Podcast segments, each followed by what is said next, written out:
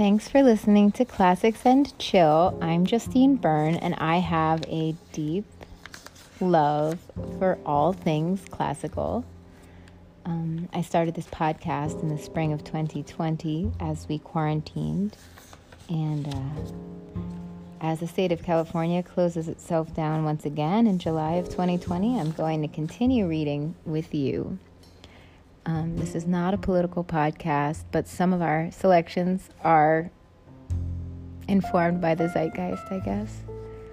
Um, we are in the middle of the first part of Plato's Republic. So we've been discussing what it means to be just. Um, and I will pick up where we left off.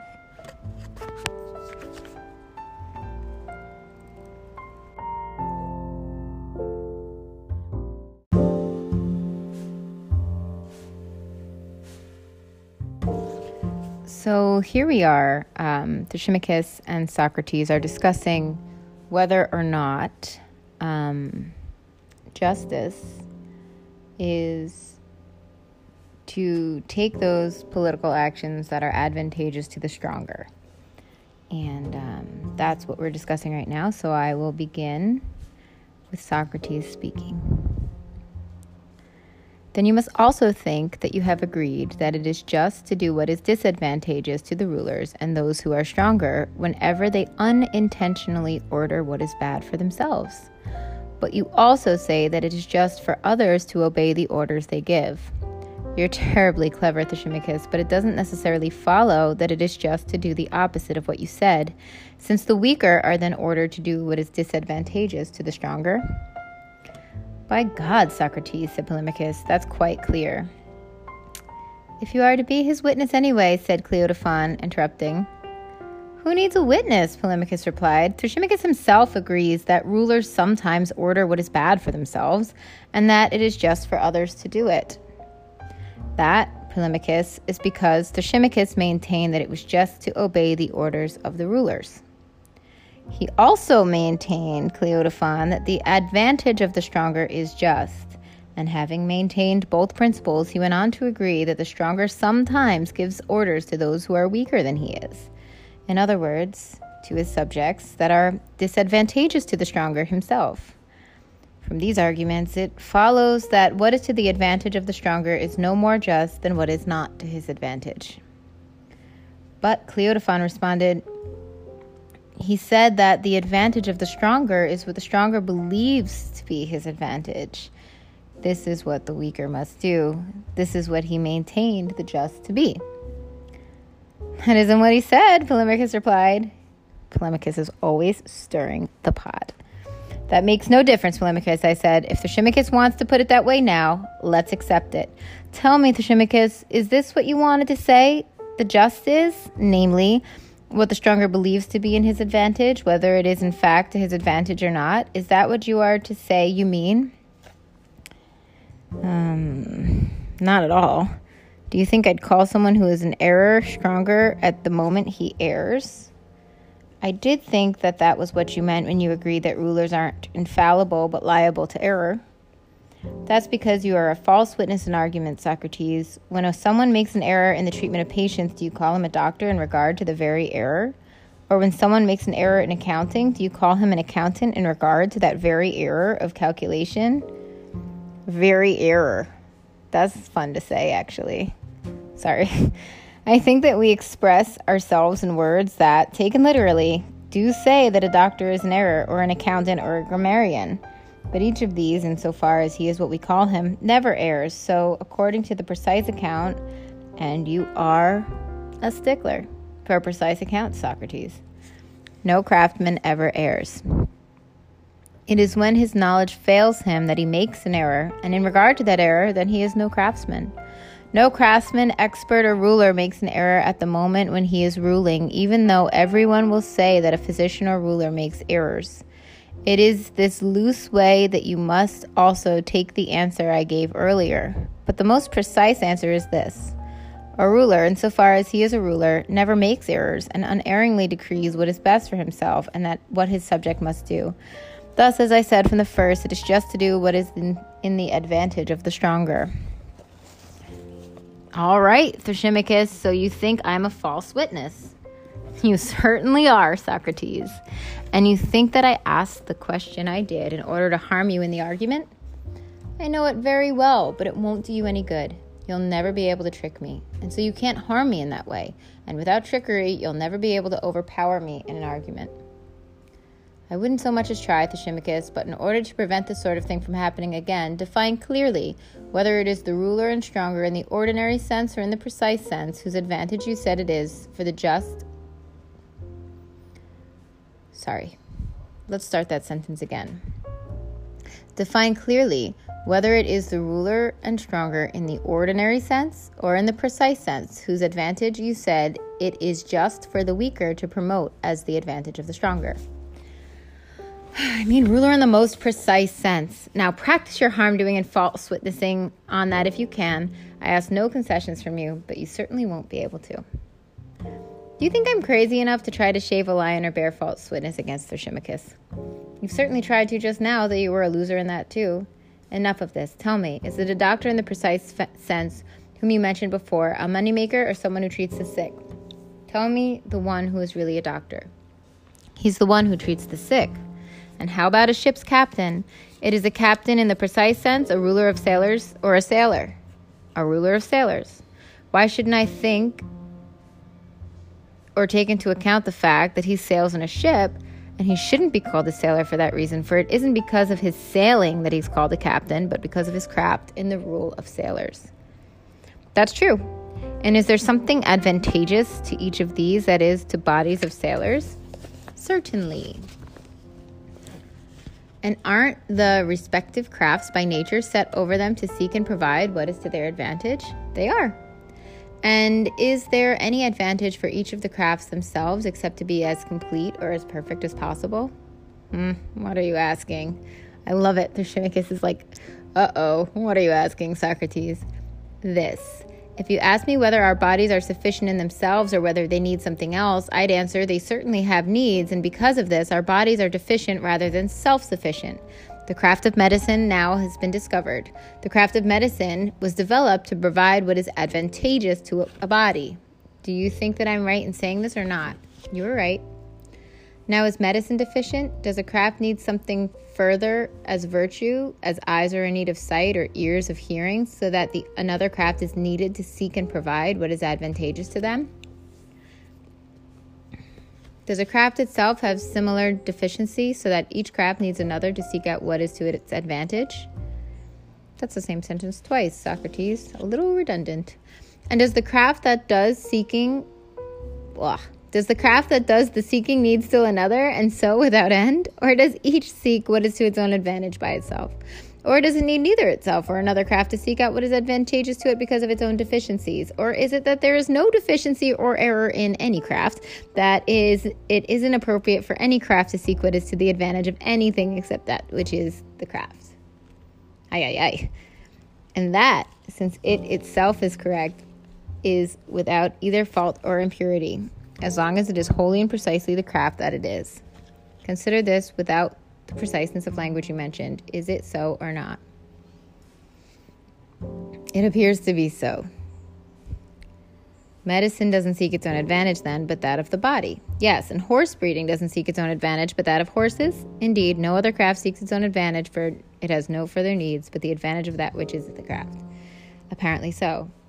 Now, surely, Thrasymachus, the crafts rule over and are stronger than the things of which they are crafts. Very reluctantly, he conceded this as well. No kind of knowledge seeks or orders what is advantageous to itself, then, but what is advantageous to the weaker, which is subject to it. Thrasymachus tried to fight this conclusion, but he conceded it in the end. And after he had, I said, Surely then, no doctor, insofar as he is a doctor, seeks or orders what is advantageous to himself, but what is advantageous to his patient. We agreed that a doctor, in the precise sense, is a ruler of bodies, not a money maker. Wasn't that agreed? Yes. So a ship's captain, in the precise sense, is a ruler of sailors and not a sailor? That's what we agreed. Doesn't it follow that a ship's captain or ruler wouldn't seek to order what is advantageous to himself, but what is advantageous to the sailor? He reluctantly agreed. So then, Thrasymachus, no one in any position of rule, insofar as he is a ruler, seeks or orders what is advantageous to himself, but what is advantageous to his subjects, the ones of whom he himself is the craftsman. It is his subjects and what is advantageous and proper to them that he looks. Everything he says and does, he says and does for them. That's timely. When we reached this point in the argument, it was clear that all his account of justice had turned into its opposite, and instead of answering, Thrasymachus said, Tell me, Socrates, do you still have a wet nurse? Oh, them's fighting words. What's this? Hadn't you better answer my questions rather than asking me such things? Because she's letting you run around with a snotty nose and doesn't even wipe it when she needs to. Why, for all she cares, you don't even know about sheep and shepherds. Thrasymachus is coming back with the counter argument that is cloaked in trash talk, and I am here for it. Just what is it that I don't know? Okay, Socrates is like, come again? All right. You think that shepherds and cowherds seek the good of their sheep and cattle and fatten them to take care of them, looking to something other than the master's good and their own. Moreover, you believe that rulers in cities, true rulers that is, think about their subjects differently than one does about the sheep. And at night and day, they think of something besides their own advantage. You are so far from understanding about justice and what's just, about injustice and what's unjust, that you don't realize that justice is really the good of another the advantage of the stronger and the ruler, and harmful to one who obeys and serves. Injustice is the opposite. It rules the truly simple and just. It makes it rules do what is to the advantage of the other and the stronger, and they make the one they serve happy, but themselves not at all. You must look at it as follows, my most simple Socrates. A just man gets less than an unjust one. First, in their contracts with another, you'll never find when partnership ends that a just partner has gotten more than the unjust partner but less. Second, in matters relating to a city, when taxes are to be paid, a just man pays more on the same property and an unjust one less. But when the city gives out refunds, a just man takes nothing while an unjust one makes a large profit. Finally, when each of them holds a ruling position in some public office, a just person, even if he isn't penalized in other ways, finds his private affairs deteriorate because he has to neglect them, and he gains no advantage from the public purse because of his justice, that he's hated by his relatives and acquaintances when he's unwilling to do them an unjust favor. The opposite is true of an unjust man in every respect. Therefore, what I said before, a person of great power outdoes everyone else Consider him if you want to figure out how much more advantageous it is for the individual to be just rather than unjust. You'll understand this most easily if you turn your thoughts to the most complete injustice, the one that makes the doer of injustice happiest and the sufferers of it, who are unwilling to do injustice, most wretched. This is tyranny, which through stealth or force appropriates the property of others, whether sacred or profane, public or private, not little by little, but all at once. If someone commits only one part of injustice and is caught, he is punished and greatly reproached. Such partly unjust people are called temple robbers, kidnappers, housebreakers, robbers, and thieves when they commit these crimes. But when someone, in addition to appropriating their possessions, kidnaps and enslaves their citizens as well, instead of these shameful names, he is called happy and blessed not only by the citizens themselves, but, but by all who learn that he has done the whole of injustice. Those who reproach injustice do so because they are not afraid. They are afraid of not doing it, but of suffering it. So, Socrates, injustice, if it is on a large enough scale, is stronger, freer, and more masterly than justice. And, as I have said from the first, justice is what is advantageous to the stronger, while injustice is to one's profit and advantage. Thrasymachus. First of all, he sounds a little bitter. Second of all, somebody hurt him in the past. And I think he's really going to have to like process those emotions before he can go on to have positive relationships with other people in the future.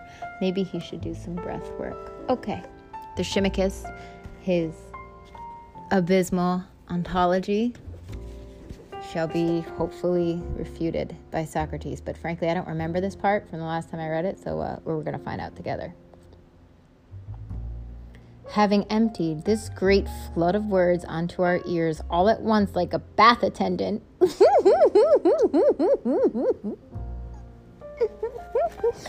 Shimmikus intended to leave, but those present didn't let him and made him stay to give an account of what he had said. I too begged him to say, and I said to him, After hurling such a speech at us, Thrasymachus, do you intend to leave before adequately instructing us or finding out whether you were right or not? Do you think it a small matter to determine which whole way of life would make the living more worthwhile for all of us? Is that what I seem to you to think? Thrasymachus said. Mm, he's so sassy.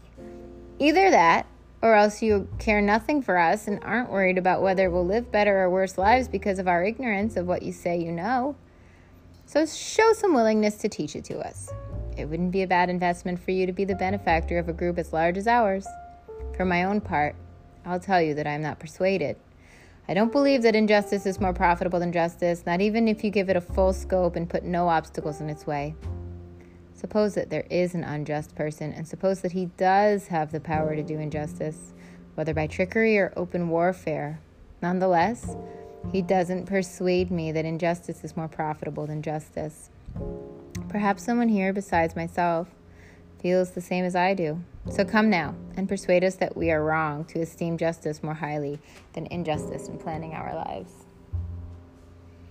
And how am I to persuade you if you aren't persuaded by what I said just now? What more can I do? Am I to take my argument and pour it into your very soul? Oh, how I felt that way when I've tried to get my point across before.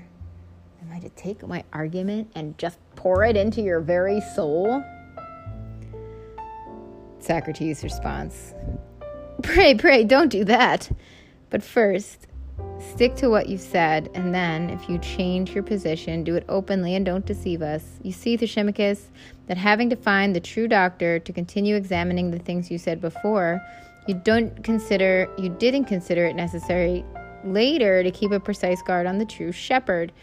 You think that insofar as he is a shepherd, he fattens sheep, not looking at what is best for sheep, but what's best for a banquet, like a guest about to be entertained at a feast, or to a furniture sale, like a moneymaker rather than a shepherd. Shepherding is concerned only to provide what is best things for the things it is set over, and it is adequately provided with all it needs to be the best when it doesn't fall short in any way of being the craft of shepherding. That's why I thought it necessary for us to argue before that every kind of rule, insofar as it rules, doesn't seek anything other than what is best for the things it rules and cares for, and this is both of the public and private kinds of rule. But do you think that those who rule cities, the true rulers, rule willingly? I don't think it. By God, Socrates, I know it. A. But Thrasymachus, don't you realize that in other kinds of rule, no one wants to rule for its own sake, but they ask for pay, thinking that their ruling will benefit not themselves but their subjects? Tell me, doesn't every craft differ from every other in having a different function?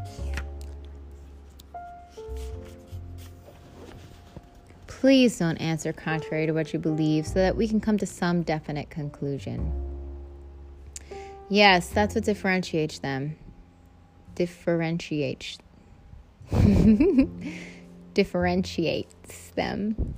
and each craft benefits us in its own peculiar way, different from the others. For example, medicine gives us health, navigation gives us safety while sailing, and so on with the others? Certainly. And wage earning gives us wages, for this is its function. Or would you call medicine the same as navigation? Indeed, if you want to define matters precisely as you proposed, even if someone who's a ship's captain becomes healthy because sailing is advantageous to his health, you wouldn't for that reason call his craft medicine. Certainly not. Nor would you call wage earning medicine even if someone becomes healthy while earning wages. Certainly not. Nor would you call med- medicine wage earning even if someone earns pay while healing. Okay. We are agreed then that each craft brings its own peculiar benefit. It does then whatever benefit all craftsmen receive in common must clearly result from their joint practice of some additional craft that benefits each of them.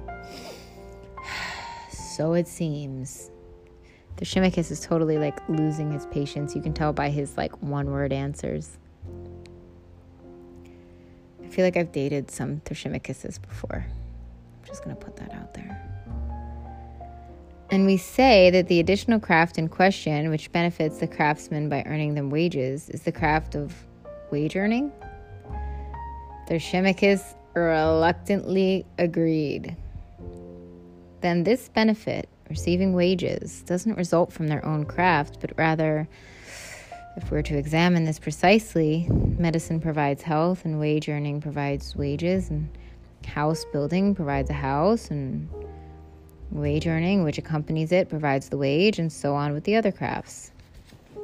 Each of them does its own work and benefits the things it is set over. So, if wages aren't added, is there any benefit to the craftsman from his craft? Apparently, none, said Thrasymachus. Hmm. But he still provides a benefit while he works for nothing? Yes, I think he does. Then it is clear now, Thrasymachus, that no craft or rule provides for its own advantage. But as we've been saying for some time, it provides an order for its subjects and aims at its advantage, the, that of the weaker, not of the stronger. That's why I said just now, Thrasymachus, that one willingly chooses to rule and take other people's troubles in hand and straightens them out, but each asks for wages, for anyone who intends to practice his craft well never does or orders what is best for himself, at least not when he orders as his craft prescribes, but what is best for his subject. It is because of this, it seems, that wages must be provided to a person if he's going to be willing to rule, whether in the form of money or honor or a penalty if he refuses. What do you mean, Socrates? said Glaucon. I know the first two kinds of wages, but I don't understand what a penalty you mean or how you can call it a wage. Then you don't understand the best people's kind of wages, the kind that moves the most decent to rule when they are whether they are willing to rule at all. Don't you know that the love of honor and the love of money are despised, and rightly so? I do. Therefore, good people won't be willing to rule for the sake of either money or honor. They don't want to be paid wages openly for ruling and get called hired hands, nor to take wages in secret from their rule and be called thieves. And they won't rule for the sake of honor because they aren't ambitious honor lovers. So if they're to be willing to rule, some compulsion or punishment punishment must be brought to bear on them. Perhaps that's why it's thought shameful to seek to rule before one is compelled to now. One second, Kanye. Let's just hear that let, let's just hear that one more time. All right, all right, yay? Perhaps that's why it's thought shameful to seek to rule before one is compelled to. I'm gonna let you finish, Kanye. Just uh, think on that. Now, the greatest punishment, if one isn't willing to rule, is to be ruled by someone worse than himself. And I think that it's fear of this that makes decent people rule when they do. They approach ruling not as something good or something to be enjoyed, but as something necessary since it can't be entrusted to anyone better than or even as good as themselves. In a city of good men, if it came into being, the citizens would fight in order to not rule, just as they do now in order to rule. There it would be quite clear that anyone who is really a true ruler doesn't by nature seek his own advantage but that of his subjects, and everyone knowing this would rather be benefited by others than take the trouble to benefit them. So I can't at all agree with the Thrasymachus what justice is the advantage of the stronger, but we'll look further into that at another time. What the Thrasymachus is now saying, the life of an unjust person is better than the life of a just one, seems to be of far greater importance. Which life would you choose, Glaucon? And which of your views do you consider truer? Remember, Glaucon is the um, gentleman hosting this feast. Um, I believe he's the father of Polemarchus. Um, he's a little gray in the temples. He's a trusted friend of Socrates. I certainly think that the life of a oh wait is that Glaucon? Wait, let's just figure out who Glaucon is for a second because that might be Cephalus. Let's just. Do you mind if we just take a moment here to just uh, confirm Hmm. So Cephalus is the father of Polemarchus. I do apologize. Lots of names here. Glaucon is in this party. He's yet to be drawn into the argument. He was traveling with Socrates to the feast when they all got kind of collected by Polemarchus to come back to his father's house for dinner. So let's hear what Glaucon has to say. I certainly think that the life of a just person is more profitable. Did you hear all the good things Thrasymachus listed a moment ago about the unjust life? I heard, but I wasn't persuaded. Then, do you want us to persuade him if we're able to find a way that what he says isn't true? Of course I do. So now the argument is does the unjust man or woman or the just man or woman live a better life? If we oppose him with a parallel speech about the blessings of the just life, and then he replies, and then we do, we'd have to count and measure the good things mentioned on each side, and we'd need a jury to decide the case. But if, on the other hand, we investigate the question as we've been doing by seeking agreement with each other, we ourselves can be both jury and advocates at once. Certainly. Which approach do you prefer? I asked. The second. Come on then, Thrasymachus, I said. Answer us from the beginning. You said that complete injustice is more profitable than complete justice. I certainly do say that, and I've told you why. Well, then, what do you say about this? Do you call one of the two a virtue and the other a vice? Of course. That is to say, do you call justice a virtue and injustice a vice? That's hardly likely, since I say that injustice is profitable and justice isn't. So, what exactly do you say? Oh my God, Thrasymachus, the bad boy of Plato's Republic. Ready for his answer? I say the opposite that justice is a vice? No, that's just very high minded simplicity, Socrates. Then do you call being unjust being low minded? No, I call it good judgment. You consider unjust people, then, Thrasymachus, to be clever and good? Yes, those who are completely unjust, who can bring cities and whole communities under their power. Perhaps you think I meant pickpockets. Not that such crimes aren't also profitable, but they're not found out if they're not found out. But they're not worth mentioning in comparison to what I'm talking about. I'm not unaware of what you want to say, but I wonder about this. Do you really include injustice with virtue and wisdom? And justice with their opposites? I certainly do, Socrates. Oh my gosh. That's harder and it isn't easy now to know what to say. If, if you had declared that injustice is more profitable, but agreed that it's a vice and shameful, as some others do, we could have discussed the matter on the basis of conventional beliefs. But now, obviously, you say that injustice is fine and strong and apply it to all the attributes we use to apply to virtue and wisdom, and uh, you dared include it with virtue. You've divined my views exactly, Socrates. Thrasymachus literally sounds like a Disney villain. I love it. Nonetheless, we mustn't shrink from pursuing the argument and looking into this, just as long as I take you to be saying what you really think.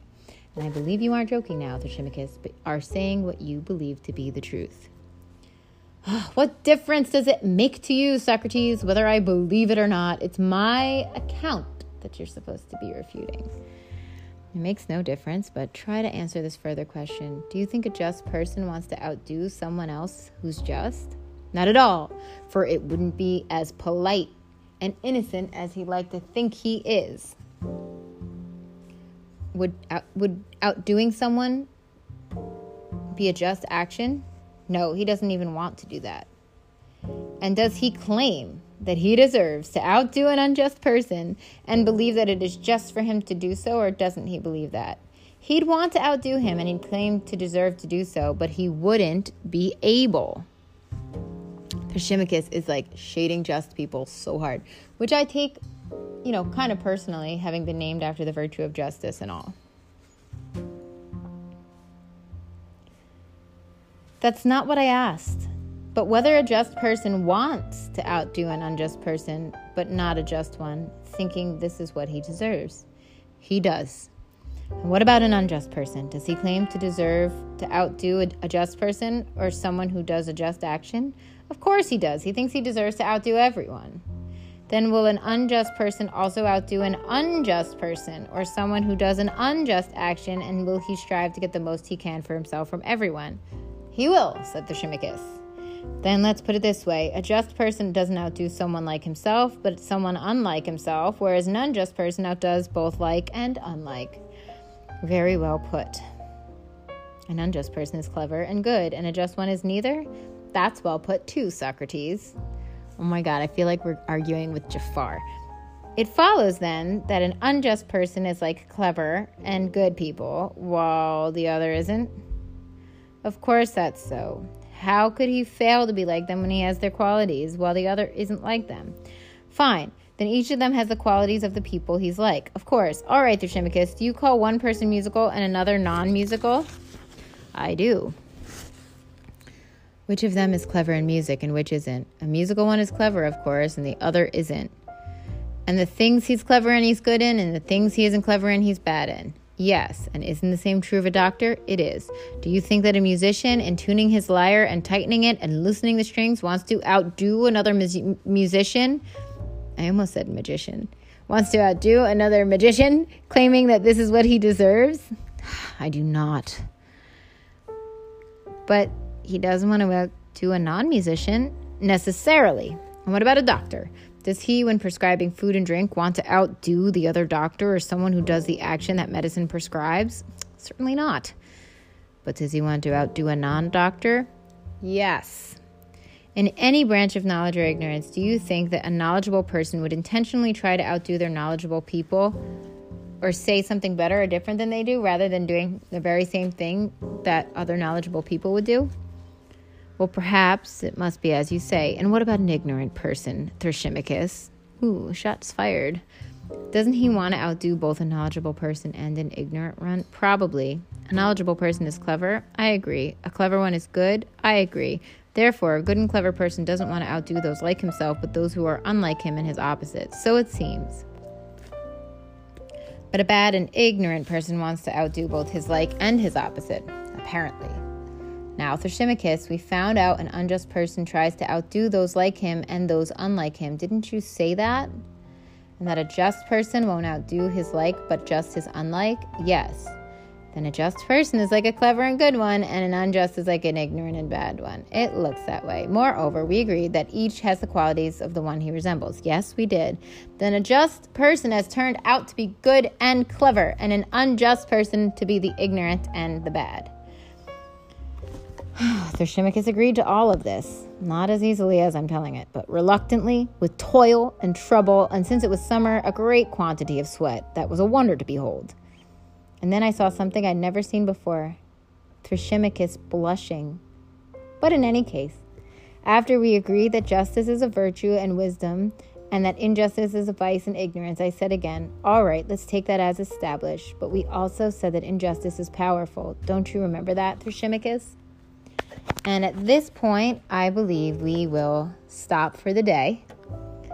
Um, and the question for part four, part four, will be Is injustice powerful? Anyway, thanks for listening to Classics and Chill. You can find us on Instagram at Classics and Chill, or you can find me at Justine Byrne. And, uh, We'll get to part four as soon as we can.